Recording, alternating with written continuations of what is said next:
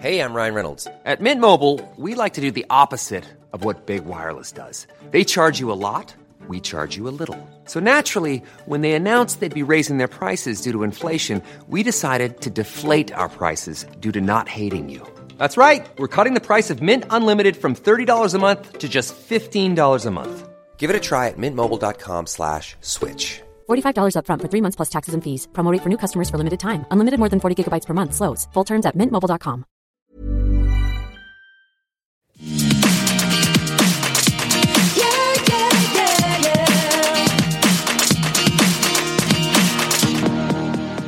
Hello, everyone, and welcome to Everything Iconic with me, Danny Pellegrino. I have a great show for you guys today. We have a guest. Her name is Jen Richards, who you might recognize from the HBO series with Kathryn Hahn called Mrs. Fletcher. Jen was also on the E! Show I Am Cait with Caitlyn Jenner, and she's a trans activist. The conversation is very interesting because Jen has an arc on the CBS show Clarice coming up. Now, this is a drama that's a continuation of the Silence of the Lambs story. And maybe some of you aren't familiar with the discourse regarding the trans representation in Silence of the Lambs, but it's very fascinating. Jen and I talk about it. Even if you're not watching that show Clarice on CBS, I really implore you to stick around and listen to the interview with Jen because it's very fascinating stuff. Also, she has opinions on Caitlyn Jenner and gives great advice and all sorts of wonderful things. So please stick around because I really think uh, everyone could get something out of the chat. So Jen Richards, I'll play that in a second. But before I do, I just have to talk about a couple things. Number one, the Summer House reunion. Now, I wasn't going to get into it. No, normally I don't recap these reunions because they're kind of hard to recap. Although this one, it was two parts.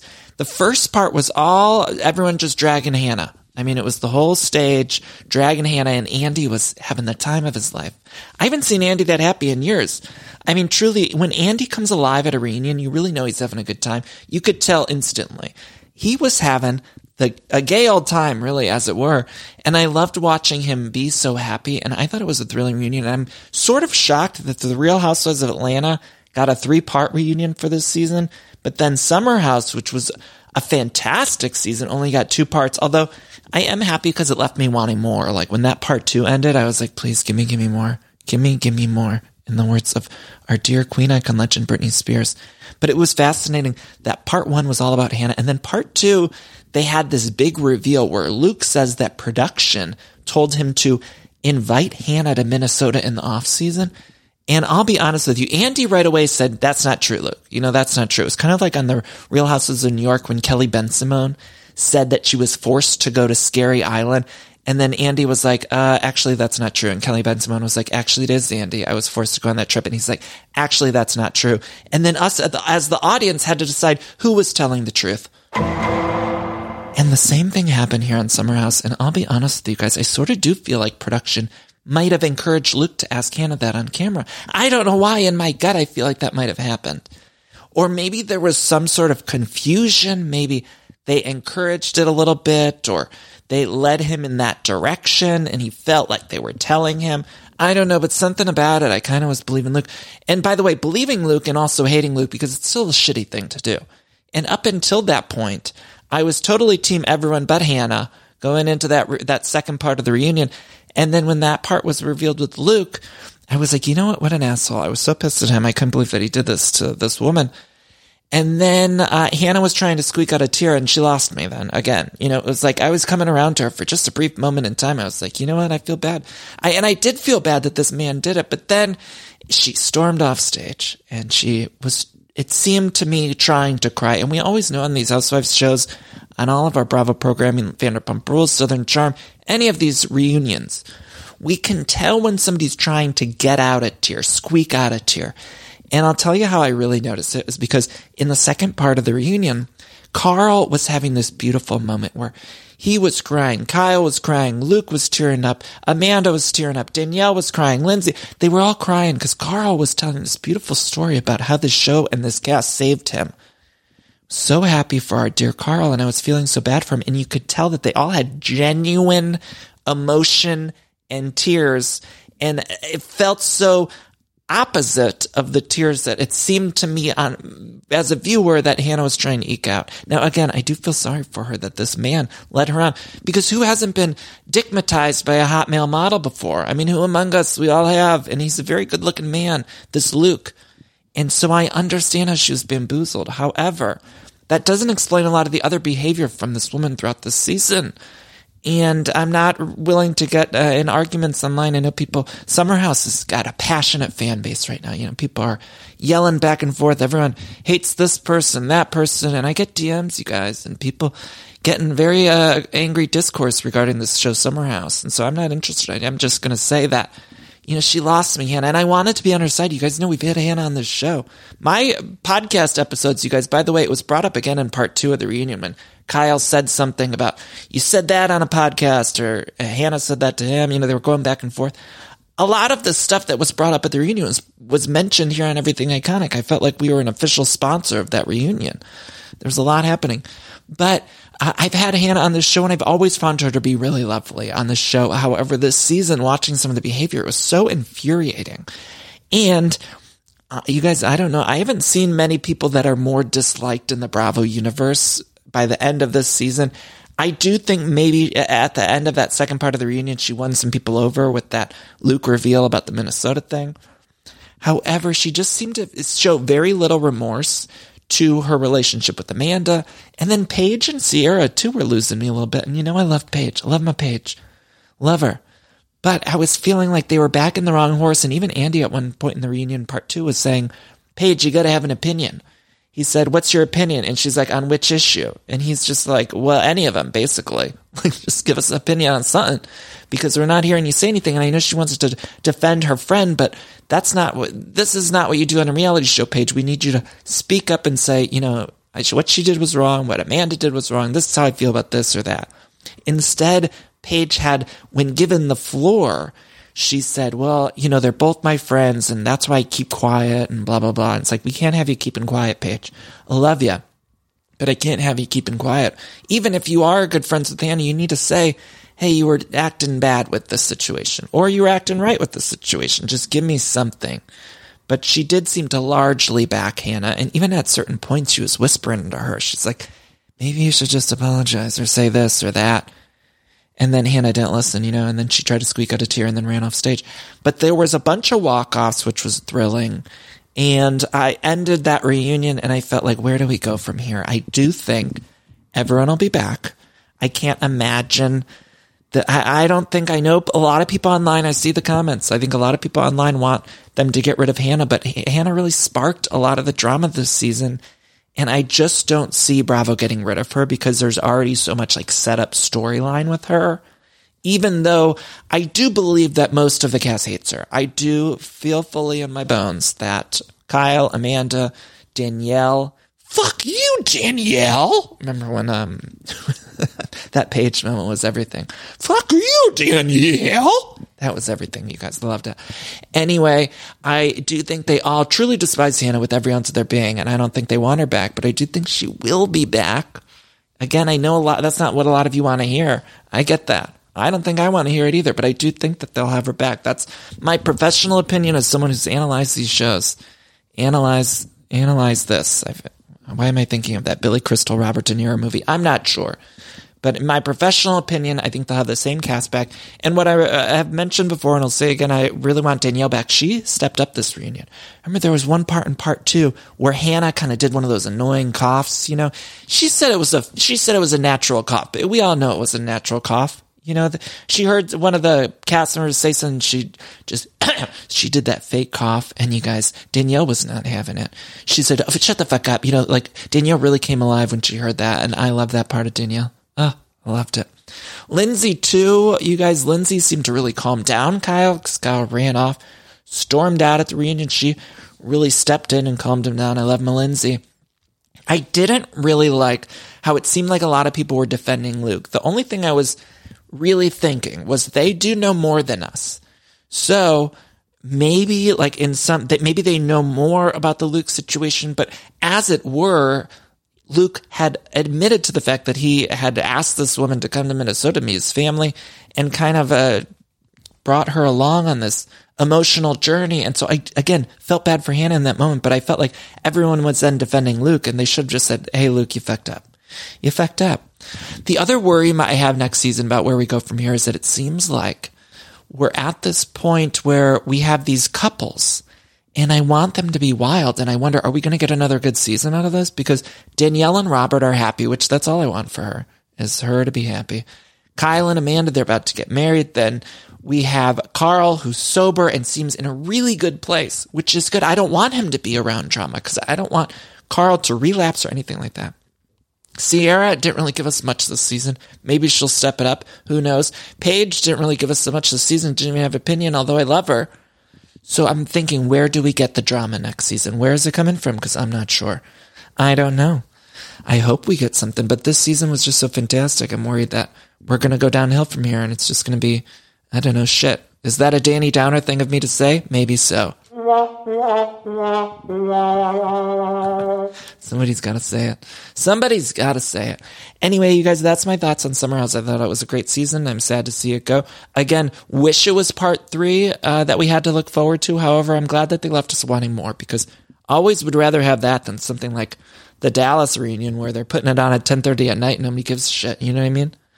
Uh, but that's Summer House. And with all of that said, you guys, what a season. We made it to the end. We made it. With all that said, I hope you guys please stick around uh, for my interview of Jen Richards. I think you guys really like something uh, out of it. I think it was a great chat. So uh, please find me on social media at Danny Pellegrino. Get our merch at everythingiconic.store. Said it before and I'll say it again. We got up to 5XL in the t-shirts. So, uh, you guys, I'm going to take a quick commercial break and we'll put all our commercials in a quick break and then we'll come back with Jen Richards from CBS's Clarice. Watch her May 13th on CBS. I love you guys so much. We'll be back later this week with our Real Housewives of New York. Bye bye.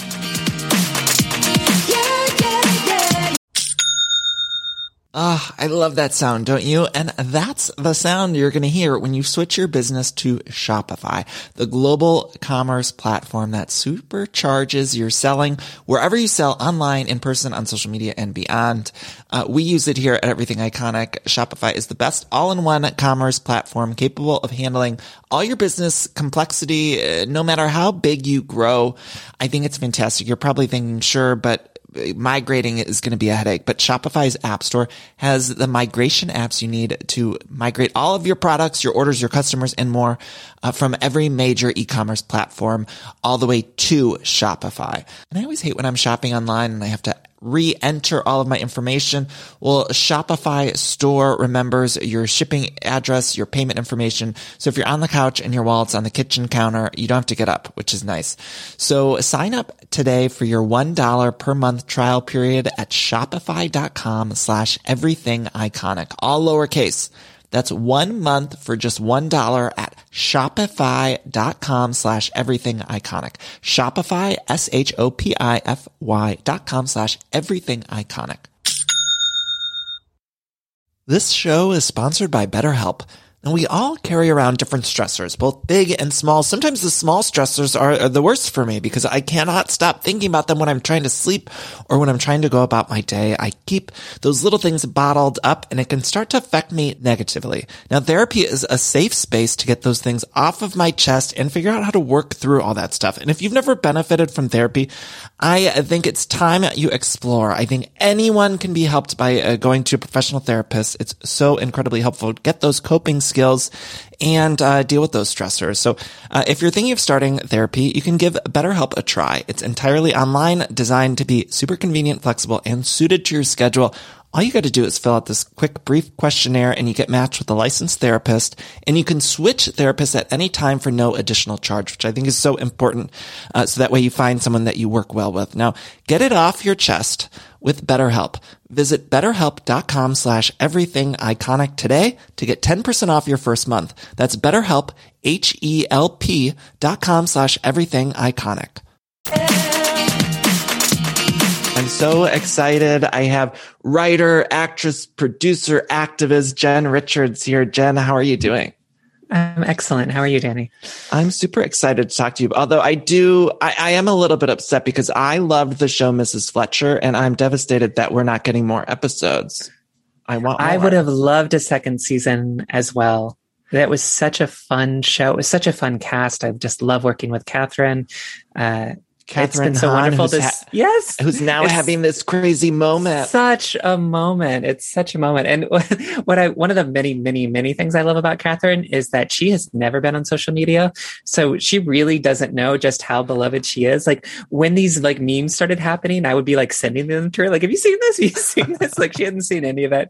She's just living her best life. She's she's really great. I mean, if anyone out there listening hasn't seen Mrs. Fletcher, it was just this one season, a beautiful season, and and yeah, I, I, like I wanted so so many more episodes, but you were great in it, and Thank I loved you. it. Now, Jen, you're also starring on an upcoming uh, arc on CBS's Clarice, which we're going to get to. Uh, before I do, though, I want to know what are you watching on TV? What do you like? Do you watch a lot of TV? I don't.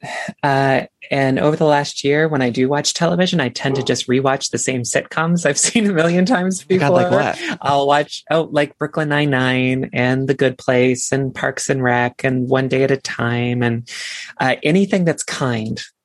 That's basically all I can handle these days is just kind television. you and me both. My boyfriend and I have been watching The Golden Girls before bed lately, oh. and it just I don't know. It's everything's so heavy in the world. It's nice to just kind of go to bed with the girls. I like that. Yeah, exactly. I, I, I will say I recently watched um, Dead to Me. The oh yeah, yeah. Uh, so that was really fun. Like that was really com- like oh my god the performances of both the leads is just so it's so good and really smartly written. Um it's such a really it's a, very realistic female friendship uh, as fraught as it was. Uh, so that that was really fun. I, yeah. I did enjoy that. And my favorite television show of the year is veneno like easily by and far some of the best like the best trans portrayal i've ever seen like without even a close second and just one of the best tv shows i've ever seen so that was very fantastic exciting. yes everyone should be watching that and speaking of trans representation uh, you had a you were a part of a documentary on netflix called disclosure which i thought was brilliant and fantastic. And there's a specific clip that really even went viral uh, of you specifically yeah. speaking about trans representation having cis men play trans women, in my mind, is a direct link to the violence against trans women. And in my mind, part of the reason that men end up killing trans women out of fear that other men will think that they're gay for having been with trans women is that the friends, the men whose judgment they're fear of, only know trans women from media, and the people who are playing trans women are the men that they know. This doesn't happen when a trans woman plays a trans woman.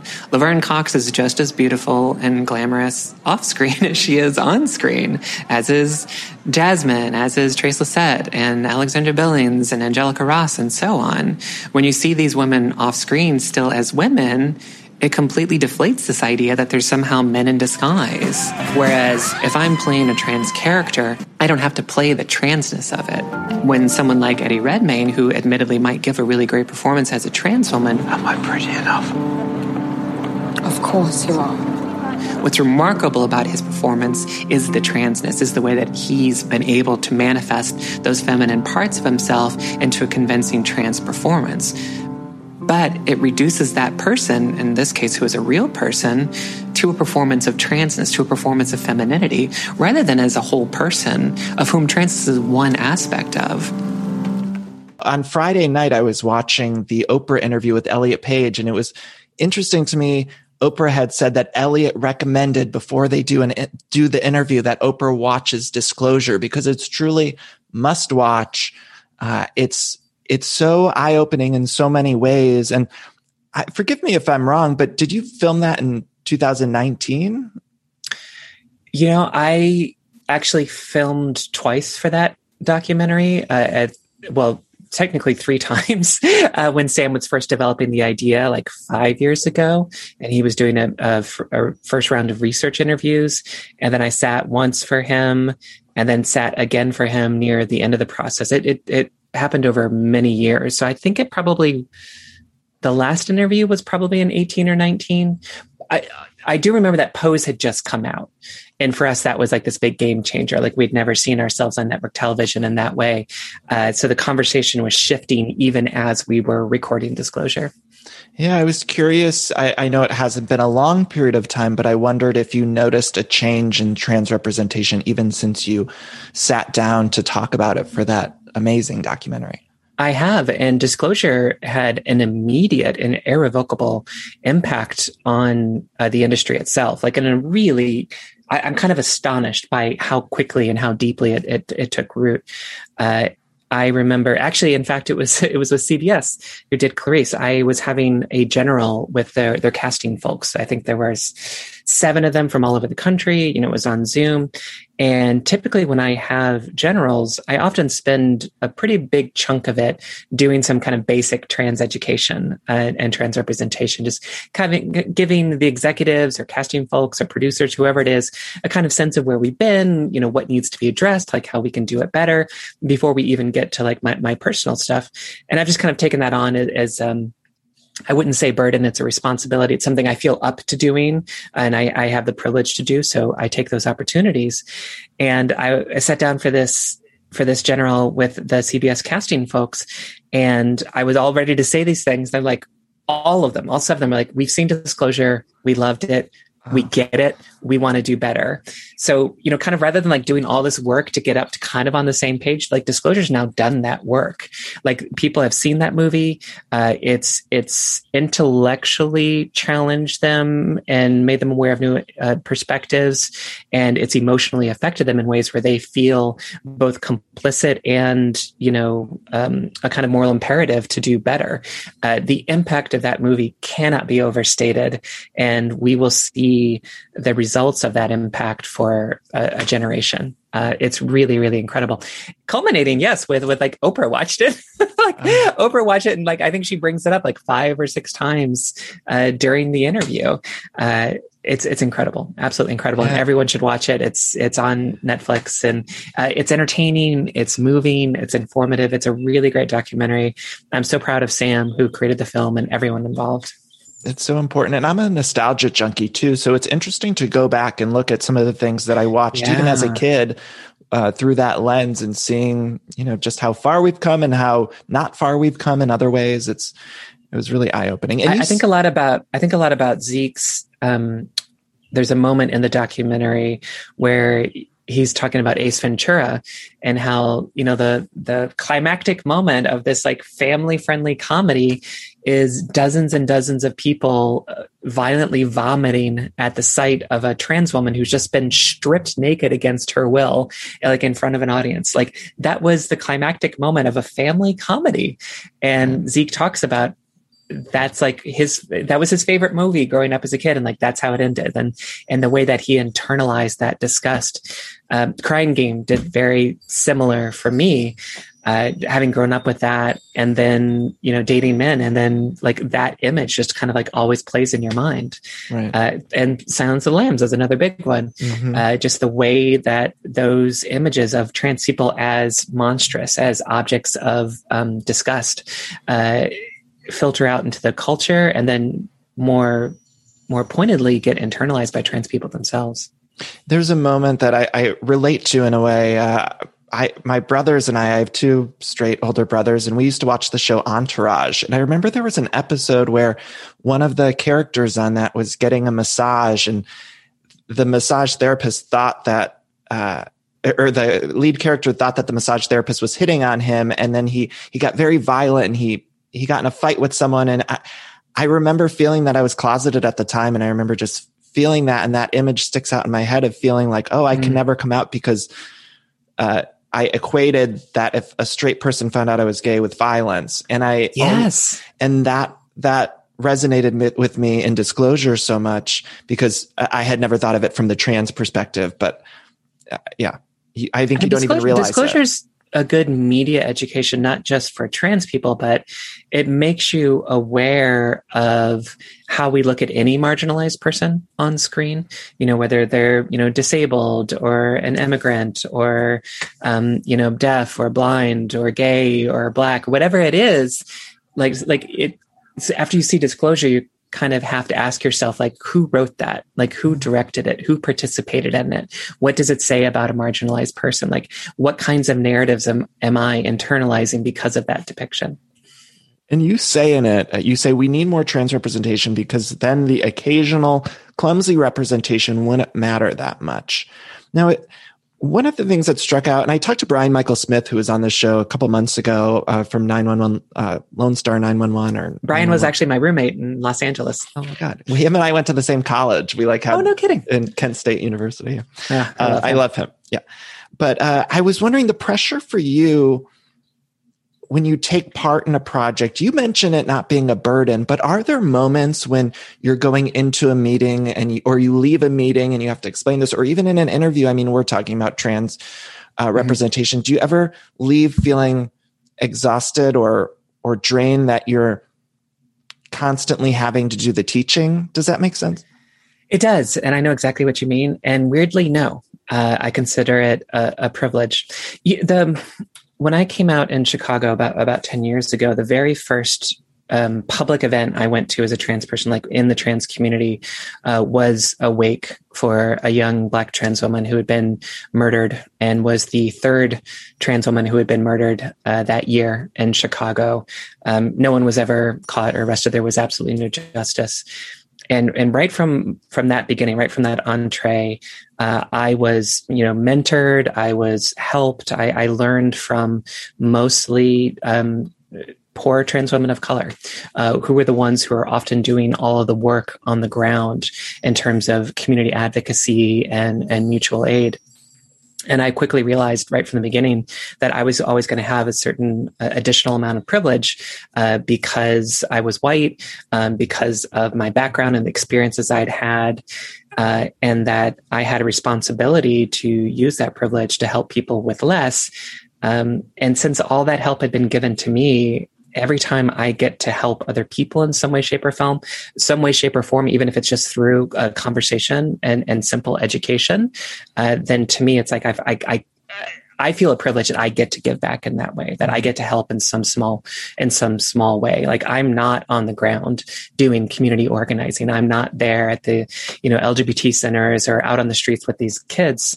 Uh, eh, I'm not, uh, you know, like Chase Strangio um, in state houses around the country right now, having to argue against bigots just so that trans kids, you know, can play sports without being um, you know legalized out of existence. So I, am incredibly lucky. So anytime i get i get to give a little bit back and like help in some in some small way uh, it's a blessing. So. That's amazing. Jen thank you. Uh, i want to talk about clarice. Now clarice is a show on cbs it's sort of a continuation of the story that we all saw play out in the film silence of the lambs. I wonder if you could maybe just briefly explain to people uh, about the sort of legacy of this buffalo bill character from the original film it's a complicated legacy uh, eh, for several reasons. In part because Silence of the Lambs is such an excellent movie. If it were a bad movie, it'd be very easy to dismiss the fact that the main villain is is framed as this kind of psychotic transsexual, you know, serial killer. It'd be very easy to, to dismiss that if it wasn't such an excellent movie and and such an award winning, iconic movie that's been a touchstone for for thirty years now. Uh, but what it did, and what many people aren't really consciously aware of, is that in a time when very little was known about trans people in the public consciousness, where where almost no one knew an actual trans person, it became the dominant image of trans people was um, this psychopathic serial killer who who so desperately wanted to embody femininity that he was willing to murder and skin uh, actual women. Uh, and that kind of framing of trans people, particularly as it built on a legacy that goes back to Alfred Hitchcock's Psycho and continues through, you know, Dressed to Kill and Sleepaway Camps and countless other movies that showed um, you know a man who wants to dress up as a woman as a as a stand-in for for for a, psychotic individual. And so it created this this this legacy and this touchstone. And and for me it manifested in a very personal and direct way. When i was was on the edge of, of coming out as trans myself and transitioning. And in my, my previous career, I started kind of towing the water a little bit and asking my colleagues like how they would feel about that. Like, would I still have my job essentially? And I, I told one colleague that I was thinking of transitioning and she looked at me quizzically and said, do you mean like Buffalo Bill? Like it was her only touchstone for what a trans person was. Uh, and that's not exactly the reference you want in people's minds when you're coming out as trans. Uh, so it, cr- it created a really complicated legacy. And like I said earlier, um, it also, a lot of trans people internalize that kind of imagery because we don't have anything else. When there's no positive representation, you, you kind of glom onto whatever is there. And when all that's there is, is horrendous, either a person committing violence or as you said earlier, being a victim of violence, you start to think in that, in that kind of binary. Like, am I, um, am I crazy? am I deranged? Like, am I uh, mentally ill or, or am I going to be a victim? Again, those are the only two ways that you can uh, embody transness based on, on media. And that's, um, that's a hard one to overcome. And I was really thrilled to help be part of something that might combat that legacy a little bit. So when you first got the call about coming on board or having a meeting about coming on board, did you wrestle with that decision at all? Or did you feel, oh, this is an exciting opportunity for me to try to maybe right this wrong a little bit. Definitely the latter. And in part because I was such a fan of the movie and of the character of Clarice Starling. Uh, you know, the, there's there's a dearth of positive trans representation, but there's also just a dearth of positive female representation, you know, growing up. So in the 90s, just to see this really, you know, smart, ambitious woman who I, yeah, I always think about that image uh, of her in the elevator in the movie, like surrounded by all these men who are like, you know, two feet taller than her. And yet she triumphs um, through her intelligence and tenacity. Uh, she uses her femininity in ways. Uh, it's, it was a powerful character. And then, you know, having it been played by this very important, you know, queer actress as well, uh, I, w- I was very excited. And then I first got approached about the about this show uh, by Nick Adams at GLAAD, and knowing that he was involved in any way uh, gave me a lot of trust. And he trusted Alex and Jenny and Elizabeth, the showrunners of Clarice. He had worked with them previously, particularly with Star Trek, who had been doing some really groundbreaking work in terms of sexuality and gender and the genre space. So all the pieces were there for me to have uh, to have a good amount of faith that this was going to be uh, handled in the best possible way. I got a chance to see your episode, and I wondered, have you watched it yet? Uh, I did episode? just a few days ago for the and first what, time. So, how did you think about how it was handled after you after seeing it uh, in uh, finished form? You know, I'm one of those actors who doesn't really like to watch themselves. And I, I was, I, I, probably, if I didn't have to do it, talk about it in the press, I'm not sure I would have watched it at all. Uh, but my wife is my biggest fan, so she insisted we watch it. Uh, and I was actually very happy with how it turned out. You were so good, It's really well handled. Uh, it's a great script. Eleanor Jean, who's a trans writer, who actually was a writer on Mrs. Fletcher, so had uh, we had worked together previously. Uh, I thought she wrote a really powerful script. Um, there's a um, I don't think it's a spoiler to say that there is a really wonderful moment, a kind of monologue, where my character confronts Clarice about uh, the, the, the legacy of Buffalo Bill and her kind of complicity and press that linked trans people to uh, murderers, and uh, that was a really high bar for Eleanor to clear to to have a character do this speech, which on the one hand had to embody uh, the entire uh, history of criticism of Silence of the Lambs, had to speak for the entire trans community uh, to the complicated legacy, but also had to be believable in terms of this one character confronting another character, like a real person confronting another real person about the personal damage that that that story had done to her. And I think Eleanor did it uh, really, really beautifully. And then Deborah, our director, uh, really went to great lengths to make sure that I was in a place when we recorded that scene where I could be very personal with it and I could infuse it with some of my own um, my, my, own trauma, for lack of a better word, and really bring some authenticity to it. So it was a kind of perfect storm of, of really uh, great women from Elizabeth, the, the head writer, to Eleanor, the writer of that episode, to Deborah, uh, to Rebecca, my co-star. And uh, and I did a good job myself too. So I you were amazing, part. Jen. You were amazing, and also I think it's a really great thing because I, I don't know, maybe it's wrong of me to think this way, but CBS I often think of being sort of one way, and so I think this is going to present yeah.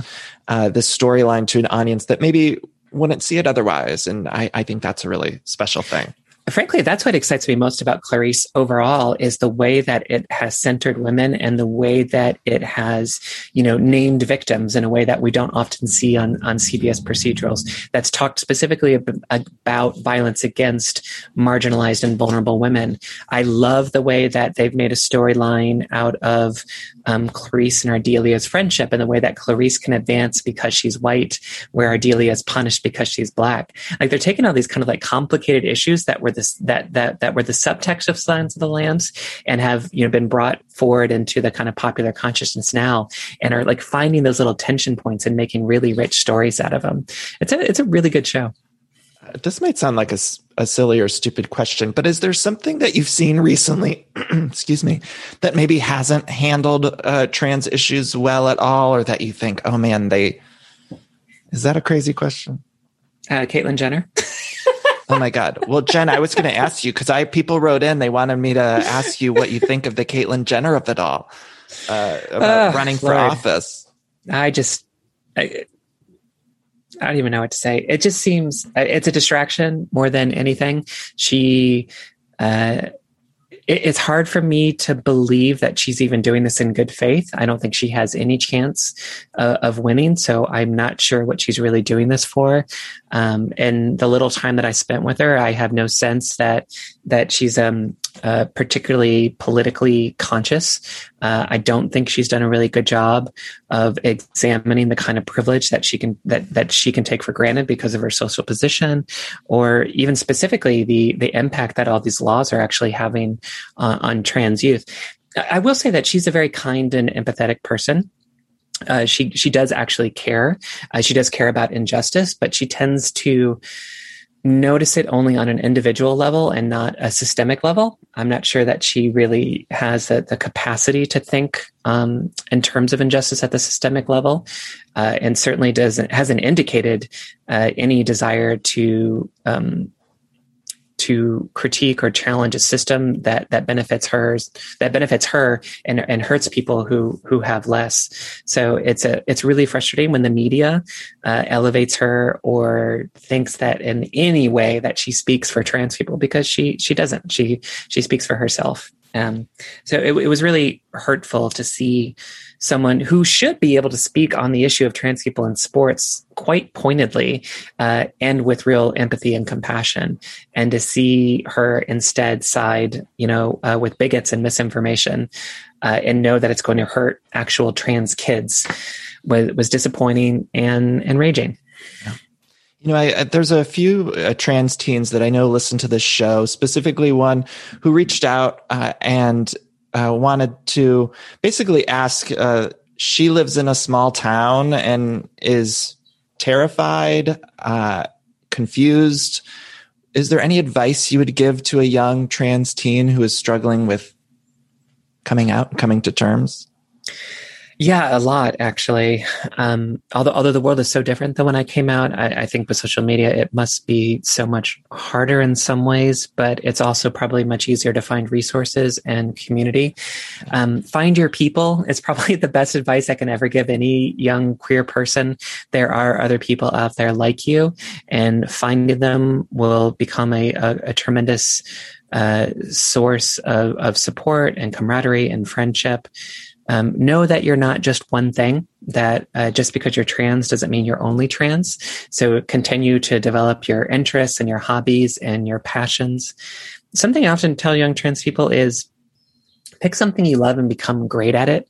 Because if you're great at one thing, it will give you confidence in other areas of your life. It will give something to talk about. It will give people a reason to engage with you and respect you that is outside of this one aspect of your identity. You know, not to hide or reduce that aspect of yourself, but just let it be one part of you, one of many parts of yourself. Um, yeah, and be kind to yourself. it's it's tough um, and you know we we often say in the trans community that, that things don't actually get better for us. Uh, life actually gets um, quite a bit harder when you come out as trans, but it also gets um, you get stronger through the process. You get much stronger. You can handle more than you ever could have imagined yourself handling. Uh, and in that struggle, you find something really beautiful uh, and a source of, of strength and pride that will um, carry you through the rest of your life.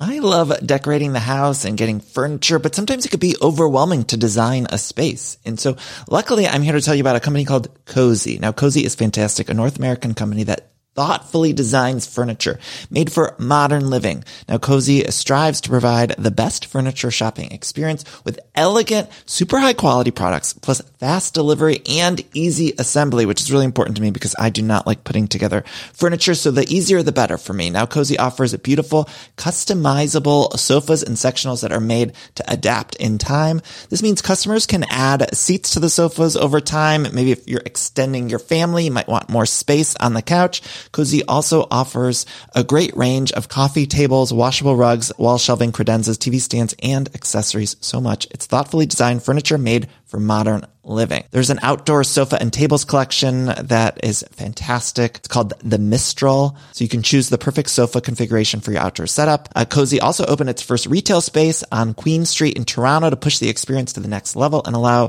customers to engage physically with the products. So transform your living space today with Cozey. Visit cozey.com spelled C-O-Z-E-Y to start customizing your furniture today. Again, that's cozey, C-O-Z-E-Y dot com. Jen, I know I have to wrap this up, but I just want to thank you. I, I could talk to you forever. I, have always been such a fan of your work and your acting work. Are there any acting goals that you have or, or writing goals, producing goals? Like what's next for you? I'm doing a lot of writing right now. I have um, three TV shows in development. I mean, two that I created and one that I'm writing on, a, a big genre piece. Uh, I don't think any of them will be announced anytime soon. Creating TV is a long, slow process, uh, but there's a lot of really great stuff coming down the road that I'm excited excited about. Uh, I don't have any other acting jobs lined up, but if any casting folks or directors are listening to this, please, please have me over. I love doing that.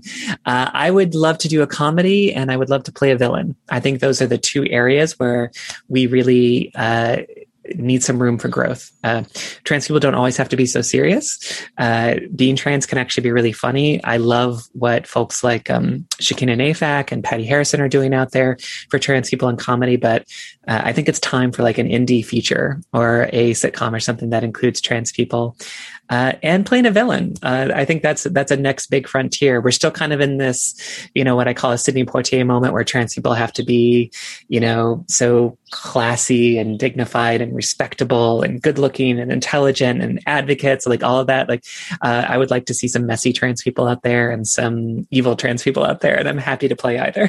I love that, Jen. Now, uh, just to wrap up, I ask all of my guests this question: their favorite Mariah Carey song. Oh gosh, I I'm not a pop music person. I don't know pop music. Uh, I don't think I can name a. I know she has a Christmas song. We'll say that, Jen. That works for me. Uh, that works for me. It's a classic. Uh, Jen, I want to encourage all of our listeners, uh, if you're watching this on the YouTube channel, to like, subscribe, comment, all of that stuff. And then also check out Jen on Clarice on CBS uh, it, you're fantastic in it, and I think it's going to really touch a lot of people who who may not be touched by by these kinds of things uh, in in media. So, thank, you so much for Jen. the conversation, Danny. Oh, such an honor and a pleasure. Thank you.